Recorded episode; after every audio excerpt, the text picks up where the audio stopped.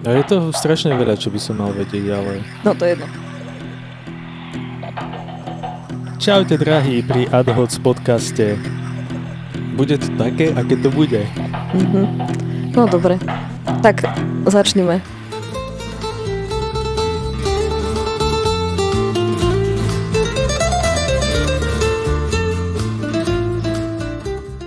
Spojené štáty americké plánujú definitívne ukončenie prevádzky známeho astronomického observatória Arecibo v Portoriku. Dôvodom sú dve deštruktívne nehody, ktoré v uplynulých mesiacoch postihli tento gigantický radioteleskop a ktoré nakoniec viedli k jeho definitívnemu zničeniu. Svet sa tak lúči s observatóriom, ktoré hľadalo mimozemšťanov, pozorovalo asteroidy a ktoré bolo ikonou nielen vedy, ale aj popkultúry, napríklad vďaka filmom ako Kontakt alebo slávnej bondovky Golden Eye. Čomu všetkému sa Arecibo venovalo, prečo ho nebolo možné zachrániť a aký bude jeho ďalší osud, nám dnes povie štandardne Peťo Sivanič. A neštandardne sa pýta Alenka? No dobre, začneme pekne od začiatku. Pre tých, ktorí Arecibo poznajú len zo spomínaných filmov, povedz nám prosím na úvod, čo je to vlastne Arecibo a kde sa nachádza?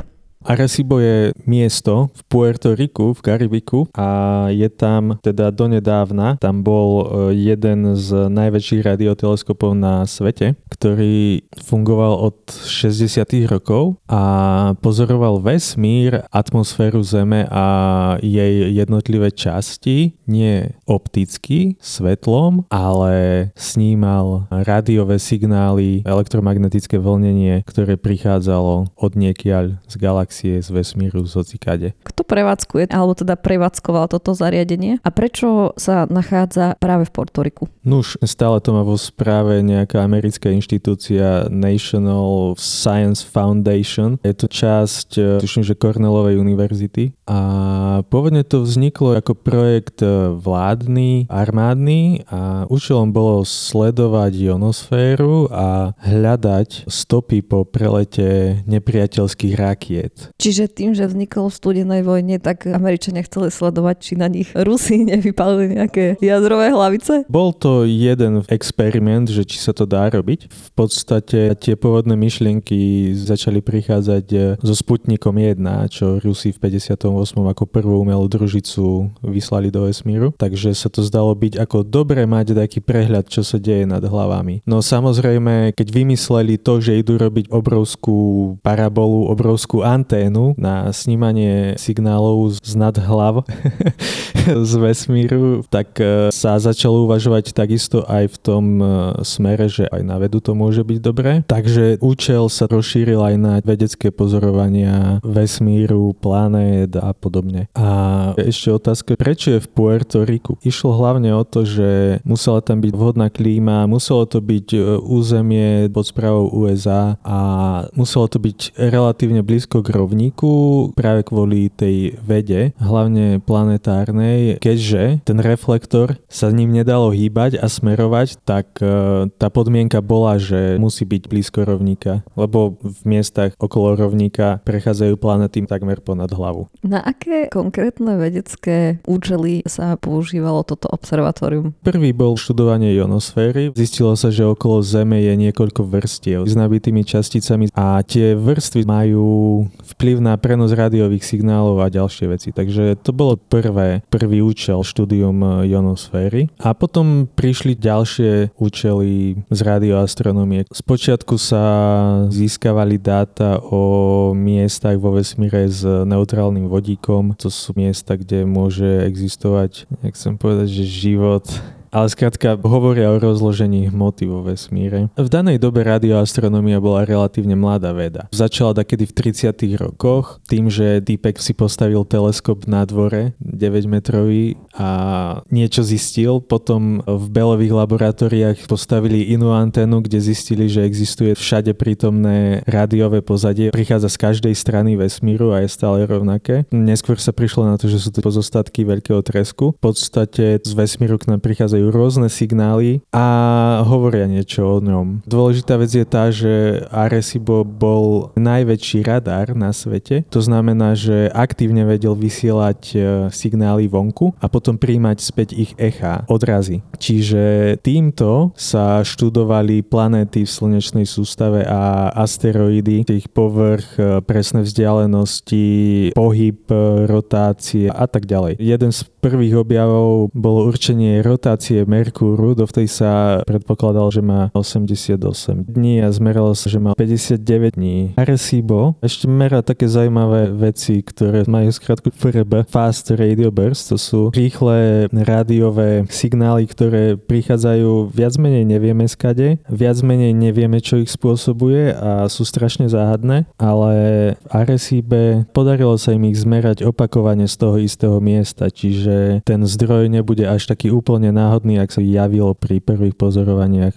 Spomenul si ionosféru, spomenul si planety aj asteroidy. Nespomenul si ešte neutronové hviezdy, ktoré sa nejakým spôsobom v Arecibe skúmali? Áno, neutronové hviezdy, to sú tie pulzáry. Čo to je a prečo je pre nás dôležité? Ich pozorovať? Neutronové hviezdy by mali byť pozostatky hviezd, ktoré vyhoreli, gravitácia ich stlačila a sa zrutili do malého celku. Sú to hviezdy, ktoré majú priemer desiatky kilometrov, tam je nejaká horná hranica, keď si dobre pamätám. A je to strašne hustá hmota až natoľko, že tam neexistujú iné častice, len neutróny a sú strašne tesne na sebe. Je to strašne hmotná a ťažká hviezda, ktorá najvyššie rýchlo rotuje a má magnetické pole, ktoré je takým spôsobom tvarované. A to jej magnetické pole spôsobuje to, že vysiela signály jak maják do dvoch smerov a my tie signály potom chytáme ako také bliky toho majaku a na základe tých blikov sa dá určiť rotácia hviezd a na základe dlhodobých meraní neutronových hviezd sa došlo na to, že teória relativity funguje a že existujú gravitačné vlny. Prvý dôkaz o gravitačných vlnách nebol teraz, pred 5 rokmi na tých obrovských observatóriách LIGO, ale prvé dôkazy boli na základe pozorovaní páru neutronových hviezd, ktorý okolo seba rotoval a perióda rotácie sa menila presne podľa predpovede teórie relativity. Čiže v princípe sú pozorovania takýchto hviezd e, aj na toto dobré, že sa overujú teórie o našom svete. Najvyššie pri nejakom pulzáre objavili objavili prvé exoplanety, teda planety, ktoré nie sú v slnečnej sústave.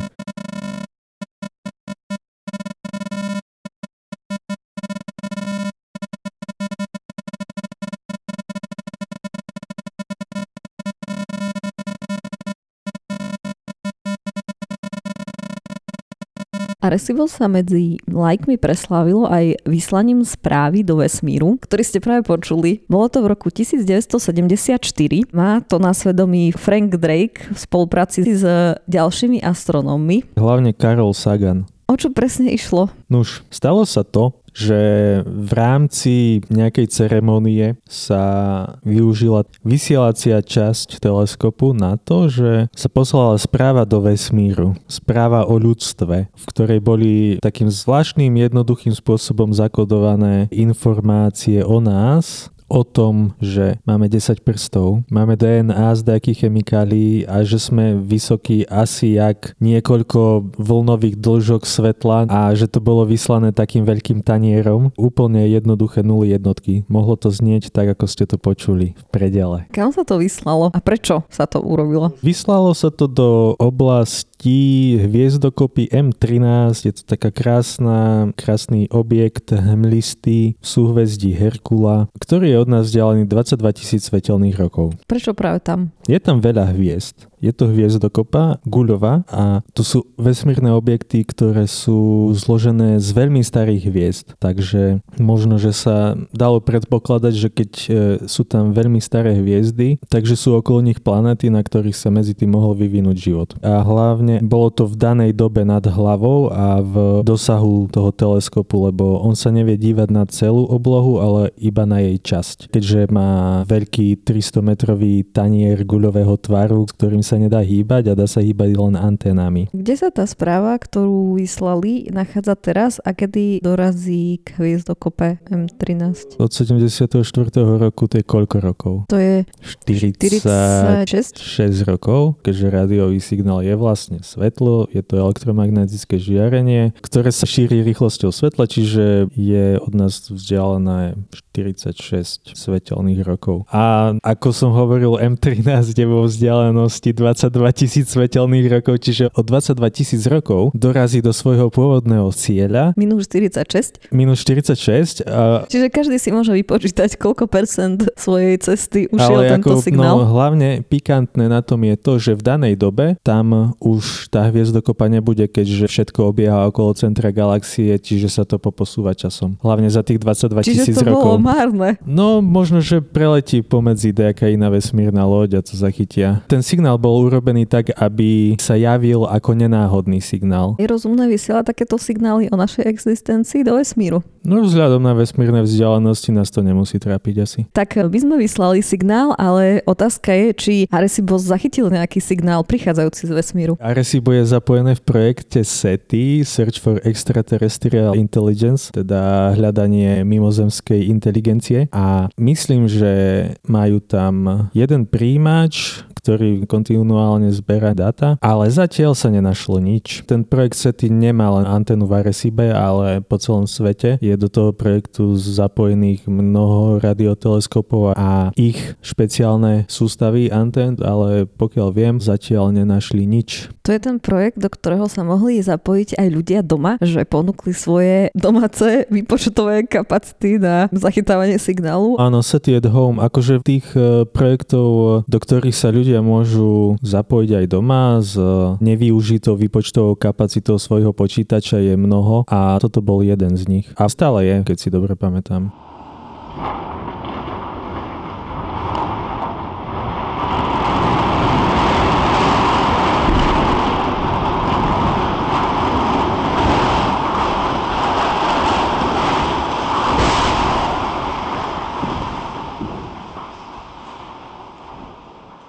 Keď sa v lete na Arecibe uvoľnil jeden z podporných káblov teleskopu a urobil do dieru, tak e, sa síce hovorilo o veľkých škodách, ale ja som mala pocit, že to bola napraviteľná nehoda. Myslím, že veľa ľudí malo vtedy pocit, že je to napraviteľné. Teraz je december a všetko je inak a Arecibo je zrútené. Čo sa odvtedy stalo? Vtedy sa ani nie, že pretrhol, ale vyťahol zo svojho hm, ložiska jeden e, nie hlavný nosný kábel, ale nejaký podporný, ktorý slúžil na dodatočnú stabilizáciu. Treba ešte povedať, že Arecibo, kto ho nevidel, je taký veľký tanier, ktorý má tri nosné veže, z ktorých idú káble držiace obrovskú ťažkú platformu 900 tón má. a tých káblov tam nie je jeden. Áno, z tých veží išli 4 nosné lána, čiže dokopy 12 nosných lán a ešte ďalšie pomocné, ktoré to ďalej stabilizovali a niesli iné konštrukcie, lávky, pochôdzne a podobne. Jedno z tých pomocných vypadlo v auguste, mala byť oprava, k nej nedošlo, lebo v polke novembra sa utrhlo nosné láno, čo indikovalo nejaký o mnoho vážnejší problém a po tejto nehode, kedy došlo aj k vážnejším poškodeniam, tak e, sa začali zaoberať tým, ako a či vôbec je možná oprava. A výsledok bol taký, že keďže už sa trhajú nosné lana, opravovať by to bolo veľmi nebezpečné, takže všetko smerovalo k tomu, že sa teleskop uzavrie a kontrolovane demoluje. Kedy sa tak malo stať? Vyjadrenia inžinierov boli tak skoro, ako je to pragmaticky možné. Ku kontrolovanej demolácii nedošlo, lebo Sa to stalo nekontrolované, čo sa vlastne očakávalo, len nikto nevedel, že kedy. mohla k tomu zrúteniu dopomôcť aj seizmická vlna, ktorá v ten deň alebo deň predtým sa vyskytla a ktorú malo na svedomí zemetrasenie v Dominikanskej republike, alebo to bola zhoda náhod. Nedá sa to vylúčiť ani potvrdiť. Je pravdou, že teleskop prežil minimálne dva hurikány. Hurikán Mária. To bol ten posledný, ktorý mu zlomil jednu anténu, ale vlastne pri tých hurikánoch sa prišlo na to, že ho môžu vylepšiť, keďže sa ukázalo, že tá konštrukcia bola veľmi stabilná a v tom vetre sa nehýbala viac než 2 cm. A toto je zaujímavé z histórie, že na začiatku ten reflektor bol sito, pletivo a jeho presnosť stačila, že bude plus minus 3 cm od gule. To závisí od toho, na jakej frekvencii sa pozoruje a vtedy sa to pozorovalo na veľmi nízkych frekvenciách, takže tá presnosť mohla byť nejaká. A zvolilo sa to preto tak, lebo nebolo jasné v tej dobe, jak sa bude správať tá zavesená konštrukcia. No ale ak prišli tie hurikány, tak sa ukázalo, že tá anténa hore oproti reflektoru sa nehybe viac než 2 cm, teda half an inch, pol palca je koľko? 2,54 deleno 2. Áno, takže došlo k tomu, že však vlastne my môžeme ten teleskop e, upraviť tak, že by mohol fungovať na vyšších frekvenciách, takže pletivo nahradili hliníkovými panelmi. A krásne na tom je to, že ich vyrobili s takou presnosťou, že tá 305 metrová polguľa, ktorá je v tej krásovej doline, sa od ideálneho tvaru gule odchýluje iba od 3 mm. A to umožňuje sledovať vesmír v oveľa širšom frekvenčnom spektre. Ďalší upgrade bol v 90. rokoch a tam, aby sa zvýšila citlivosť, tak e, sa pridali ďalšie dve odrazové plochy, ktoré urobili to, že signál, teda svetlo odrazené, zaostrili do jedného bodu. Čo guľa nedokáže, dokáže to len parabola, ale dali tam ďalšie, to je tá guľová vec, čo tam visí. V nej sa nachádzajú všetky príjimače a vysielače a má priemer 30 metrov. Keďže tento radioteleskop, ako vravíš, prežil aj hurikány, aj zemetrasenia, mohlo k jeho horšiemu technickému stavu dopomôcť aj slabšie financovanie? Mohlo, určite. Totiž v boji prežitie teleskopu už trvá pár rokov a už neviem, možno 5 rokov dozadu sa začali objavovať prvé správy o tom, že ho zrušia. To ide aj o financovanie vedy v USA. Na mieste je otázka, či plánujú Američania výstavbu nejakého ďalšieho takéhoto gigantického radioteleskopu alebo nie.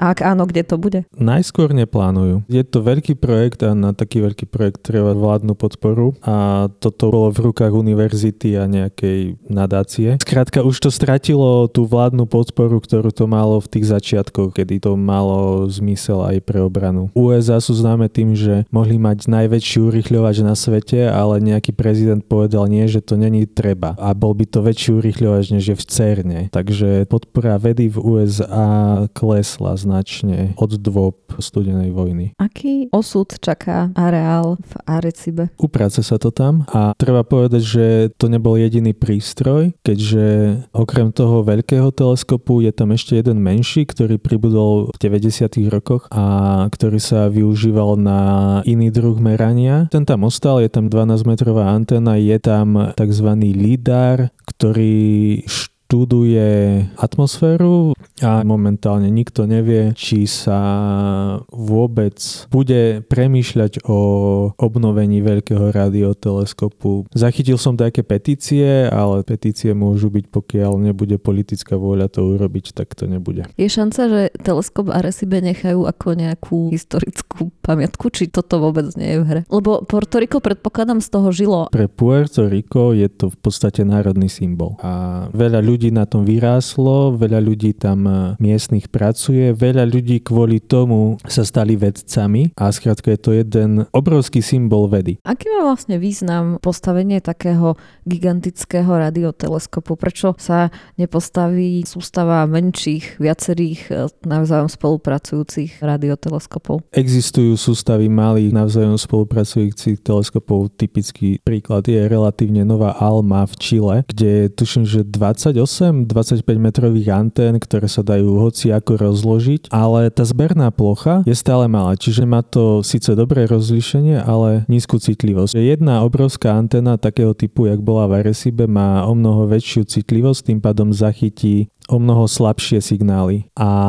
keď vysiela nejaký signál, tak zachytí ten spätný odraz z väčšej diaľky. Hej. To je taký základný význam veľkej antény. Teleskop v Arecibe bol zapojený v mnohých spoluprácach s inými teleskopmi po celom svete. Dokonca existujú veľké antény aj vo vesmíre a aj s nimi spolupracoval. Ty si viackrát spomenul, že Arecibo bol najväčší radioteleskop na svete dlhé roky. Hej. Ale v roku 2016 ho predbehol čínsky radioteleskop, ktorý sa volá FAST. Áno, 500 aperture spherical, spherical telescope. Teleskop. No, vyzerá, že Číňanom sa veľmi darí na poli vesmírneho výskumu. Okrem tohto teleskopu teraz nedávno im pristala sonda na mesiaci, Hej, odobrala no, nejaké vzorky. už. Tak e, otázka je, či západný svet, Európa teda, alebo Amerika by sa nemala bať takéhoto zrastajúceho čínskeho vplyvu na poli vesmírneho výskumu. Ako neohrozujú tým vedu nejako a pokiaľ budú zdieľať dáta, tak to bude, hádam, OK. A zatiaľ sa snažia Číňania o istú otvorenosť v tej vede, ale oni majú pod kontrolou to, kto má prístup ku týmto prístrojom. Takže je celkom možné, že časť sveta bude odrezaná od citlivého radioteleskopu. Tam je vidieť to, že zjavne Číňania to berú ako politickú prestíž, že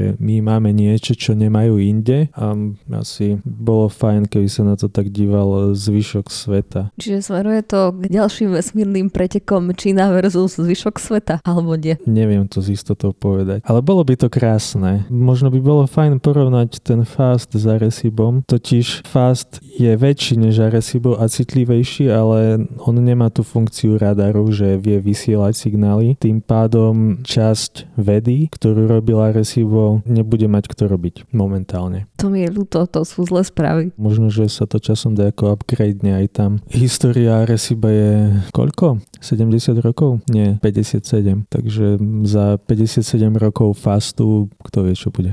Tak e, ďakujem veľmi pekne za všetky tieto odpovede a dúfam, že pri ďalšom podcaste sa počujeme skôr ako o 57 rokov. A aby sme sa počuli čím častejšie, nech sú príležitosti, nech vidíme, že veda a všetko možné žije. Dobre, nemusí sa kvôli tomu nič zrútiť na budúce, ale nejaký dôvod a nejakú tému si isto nájdeme. Ďakujem ešte raz a Dúfam, že bude viacej konštruktívnych ako deštruktívnych tém na tieto naše ADOC podcasty a pevne verím, že postavia nový teleskop v Arecibe, lebo veľmi som sa tam chcel ísť pozrieť a bohužiaľ som to zatiaľ nestihol. tak šťastnú cestu a do počutia na budúce.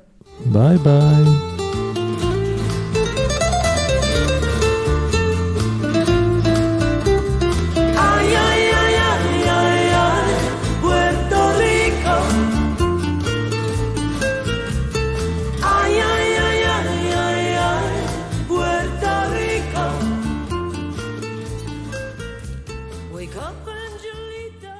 Toto bol podcast občianskeho združenia Kandeláber.